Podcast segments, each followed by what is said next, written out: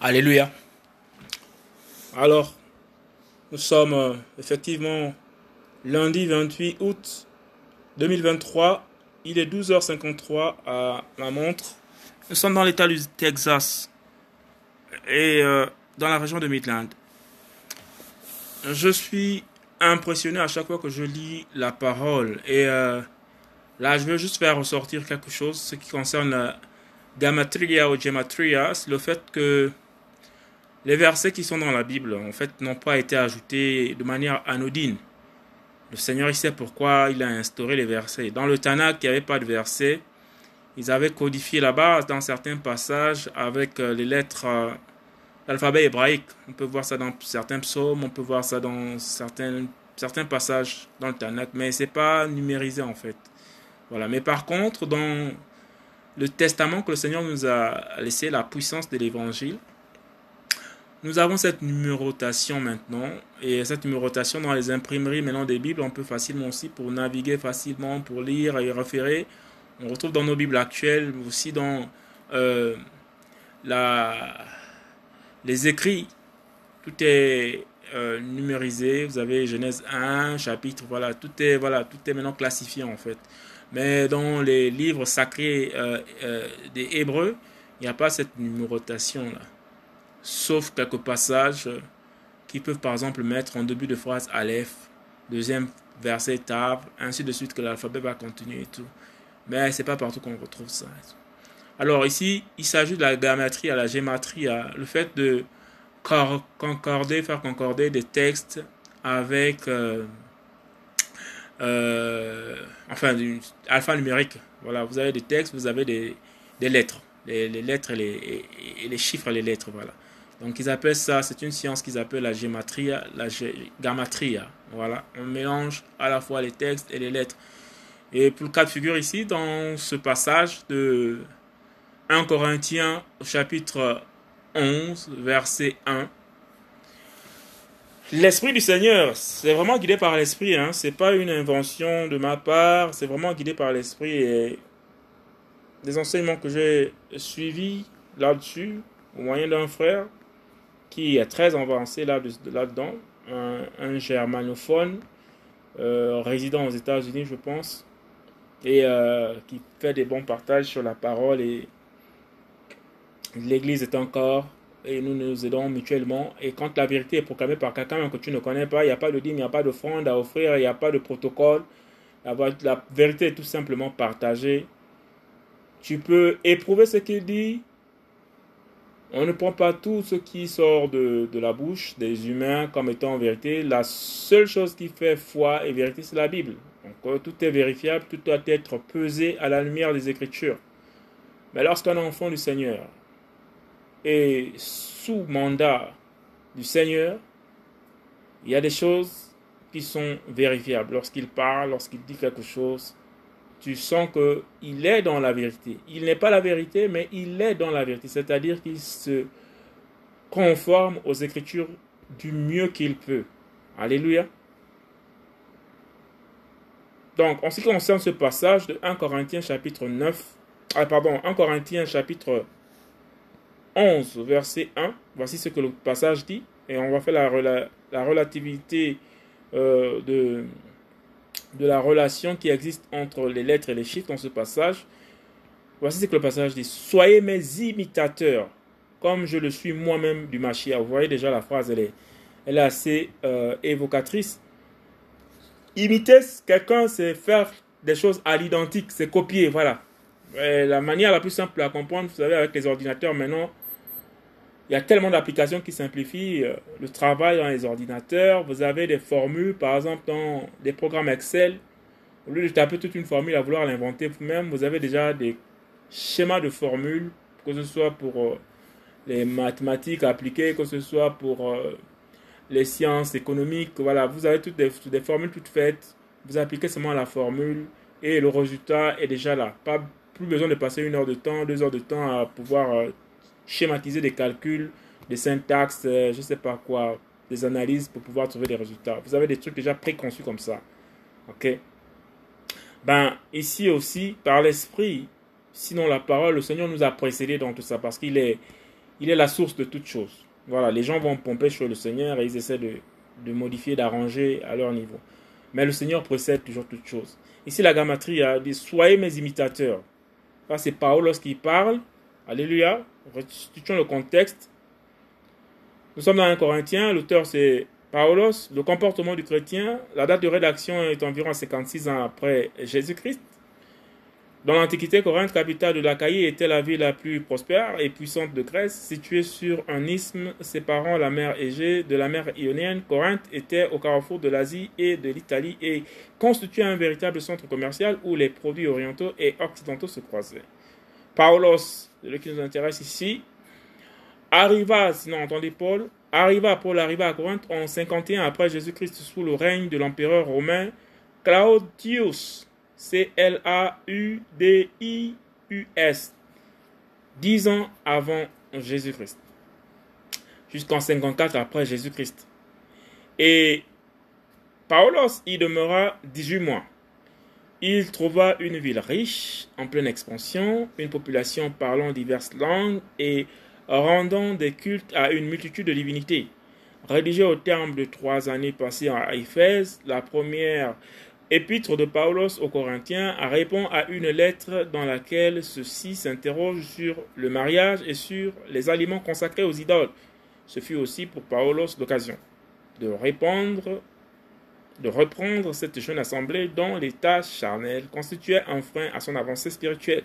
Les Corinthiens avaient en effet confondu le culte raisonnable et les pratiques liées au culte à mystère on voit, nous sommes vraiment dans un environnement où il y a une population qui est intelligente déjà. Si on vous dit qu'un peuple parle plusieurs langues, ça veut dire que le degré d'intelligence sur le plan euh, humain la culture est nettement avancée. Pour parler plusieurs langues, il faut avoir des professeurs, il faut avoir des enseignants. Et on dit que la, la, ville est luxuriante, elle est riche. Et, vous voyez que l'abondance de richesses, normalement, lorsqu'on est comblé, on ne pense pas trop aux choses spirituelles. Et on est tenté, comme déclare la parole ici, à euh, être voué à toute forme de pratique, soit pour maintenir sa richesse. Voilà, il y a toutes les, tentations, toutes les tentations sont là. Et donc cette église, cette assemblée qui est à Corinthe, elle trouve ici des difficultés à, à, avancer sur le plan spirituel à cause de l'environnement dans lequel l'assemblée évolue. Et Paul est en train de réprimander exactement cette assemblée qui est en Massia à Corinthe, qui a des difficultés d'avancer. Alléluia. Et il dit Soyez mes imitateurs. Pourquoi? Parce qu'à côté, il y a d'autres imitations, notamment des fausses divinités, notamment des cultes aux idoles. Voilà. Et il dit Soyez mes imitateurs, comme je le suis pour le. Donc, copiez ce que je fais dans cette euh, euh, ville euh, prospère, dans cette ville à forte capacité culturelle et linguistique, dans cette ville où les échanges sont abondants, dans cette ville où la finance va bon train, dans cette ville où vous avez tellement de pièges spirituels, soyez un modèle, imitez-moi, copiez et collez. Comme moi, je copie et je colle sur le machine, vous voyez. Et là, pour rejoindre ce que, ce que le chapitre décrit, 1 Corinthiens, si on fait la gamatria, c'est-à-dire si on fait la somme des chiffres pour donner une relation corollaire avec les, les, écrits qui sont écrits, donc gamatria, le fait de mélanger les écrits et les lettres, allons-y, on va comptabiliser tout ça. Donc, 1 Corinthiens on a le chiffre 1. Le chapitre, c'est le 11, ça fait 1 plus 11, ça fait 3. Le verset, c'est 1. Donc, on a à chaque fois 1, 1, 1. Donc, 1 Corinthiens 1. Chapitre 11. Ça fait 1 plus 11, 3. Et verset 1, ça fait 1 plus 11 plus 1. Donc, 1 Corinthiens, chapitre 11, verset 1. Donc, tous les 1 alignés font le chiffre 4. Or, le chiffre 4 représente le carré. Le carré, c'est la perfection. Vous voyez par l'esprit comment l'esprit nous conduit dans l'intelligence. Je dis que l'esprit de Jésus est trop intelligent. L'esprit que le Seigneur nous a mis est trop intelligent. Soyez mes imitateurs. Or, un carré est vraiment quelque chose de précis. C'est-à-dire tous les côtés, euh, aucun côté ne dépasse un autre. Tous les angles sont à 90 degrés, c'est ça, un angle droit, oui, 90 degrés, les quatre côtés. 90, 90, 90, 90. 4 des quatre angles parfaits, quatre côtés égaux, tous deux à deux parallèles. Tu vérifies par le haut, entre le haut et le bas, parallèles, aucun ne va vers l'autre pour faire un croc en jambe, pour s'entremêler à l'infini ou à moins l'infini. Les lignes là vont toujours rester identiques. Donc, il s'agit d'imiter la doctrine du Mashiach comme Paul, Paulos imite le Mashiach. Et c'est ce qu'il est en train de dire aux autres. Soyez mes imitateurs comme je le suis moi-même du Mashiach. Donc tout ce que Paulos voit au Mashiach faire, c'est ce qu'il retransmet en parole d'évangile. C'est là son message, dans les difficultés qu'il rencontre pendant les 18 mois auxquels il a passé à la ville de Corinthe, pour essayer de donner un message digne de l'esprit, digne du Mashiach à cette église de Corinthe qui est entourée, vous voyez, par la volupté, par euh, euh, le commerce luxuriant de cet endroit, vous voyez. Et là, il y a une seule référence, une seule référence, le Mashiach, Jésus-Christ de Nazareth, Yeshua Mashiach, notre Seigneur notre Roi. C'est d'autant plus euh, capital, cette, cette écriture m'a vraiment interpellé. Et directement, à chaque fois quand je tombe sur des, des, passages comme ça, je me dis, waouh, là c'est... je regarde, soyez mes imitateurs, c'est bien écrit simplement. Soyez mes imitateurs, et imitez qui Paulos. Mais Paulos, il, précise, comme, vous voyez, je le suis moi-même du Machia. Vous voyez, qualité, qualité, égalé carré. Et je, je vois, je regarde les chiffres maintenant, là, je vois la, la gamétrie, c'est 1 Corinthiens chapitre 11, verset 1. Donc tous ces chiffres-là, 1, 1, 1, 1, 1, 1 Corinthiens chapitre 11, ça fait 3. 1 plus 1 plus 1, donc 1 plus 11, ça fait 3 en, aligné, en additionnant. Et le verset 1, donc le dernier verset qui s'ajoute là, le verset qui s'ajoute là, qui vient s'ajouter aux autres chiffres, ça fait un total de 4. 1, 11, 1, ça fait 4. Donc 1 Corinthiens chapitre 11, verset 1, ça fait 1 plus 1 plus 1, plus 1 ça fait 4. Donc le carré parfait. Alléluia. Et je sais que le frère avait déjà parlé de ce carré parfait et tout. Si on va même regarder dans les écritures hébraïques là-bas, chez le frère, euh, l'enseignement du frère Caustic, John Caustic, là, sur le carré là, on va même trouver que le carré là, la manière dont c'est écrit,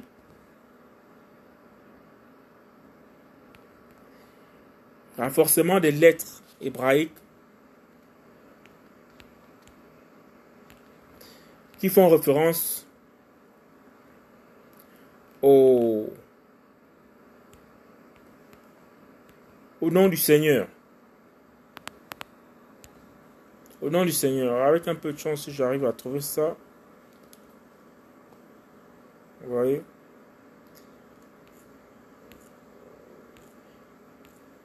Bref, nous allons, nous allons y revenir. Nous allons y revenir. Et, mais le frère John Caustic avait... Euh, fait une étude là-dessus sur, euh, la gamatria, le point de définir le, carré, là selon la langue hébraïque. Et il avait défini de manière assez précise, très très très précise, à tel point que j'étais même émerveillé. Alléluia.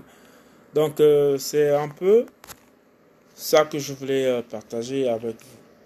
C'est un, verset qui annonce vraiment la suite des, de l'enseignement que Paulos est en train de est en train de donner là.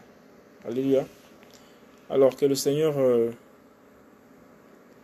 que le Seigneur soit béni, qu'il soit élevé, que seul son nom, seul son nom soit au-dessus de toutes choses. Amen. Seigneur, nous te bénissons pour ton intelligence Seigneur, merci pour... Euh, merci pour ton amour. Merci pour ta vérité. Au nom de Yeshua. Amen.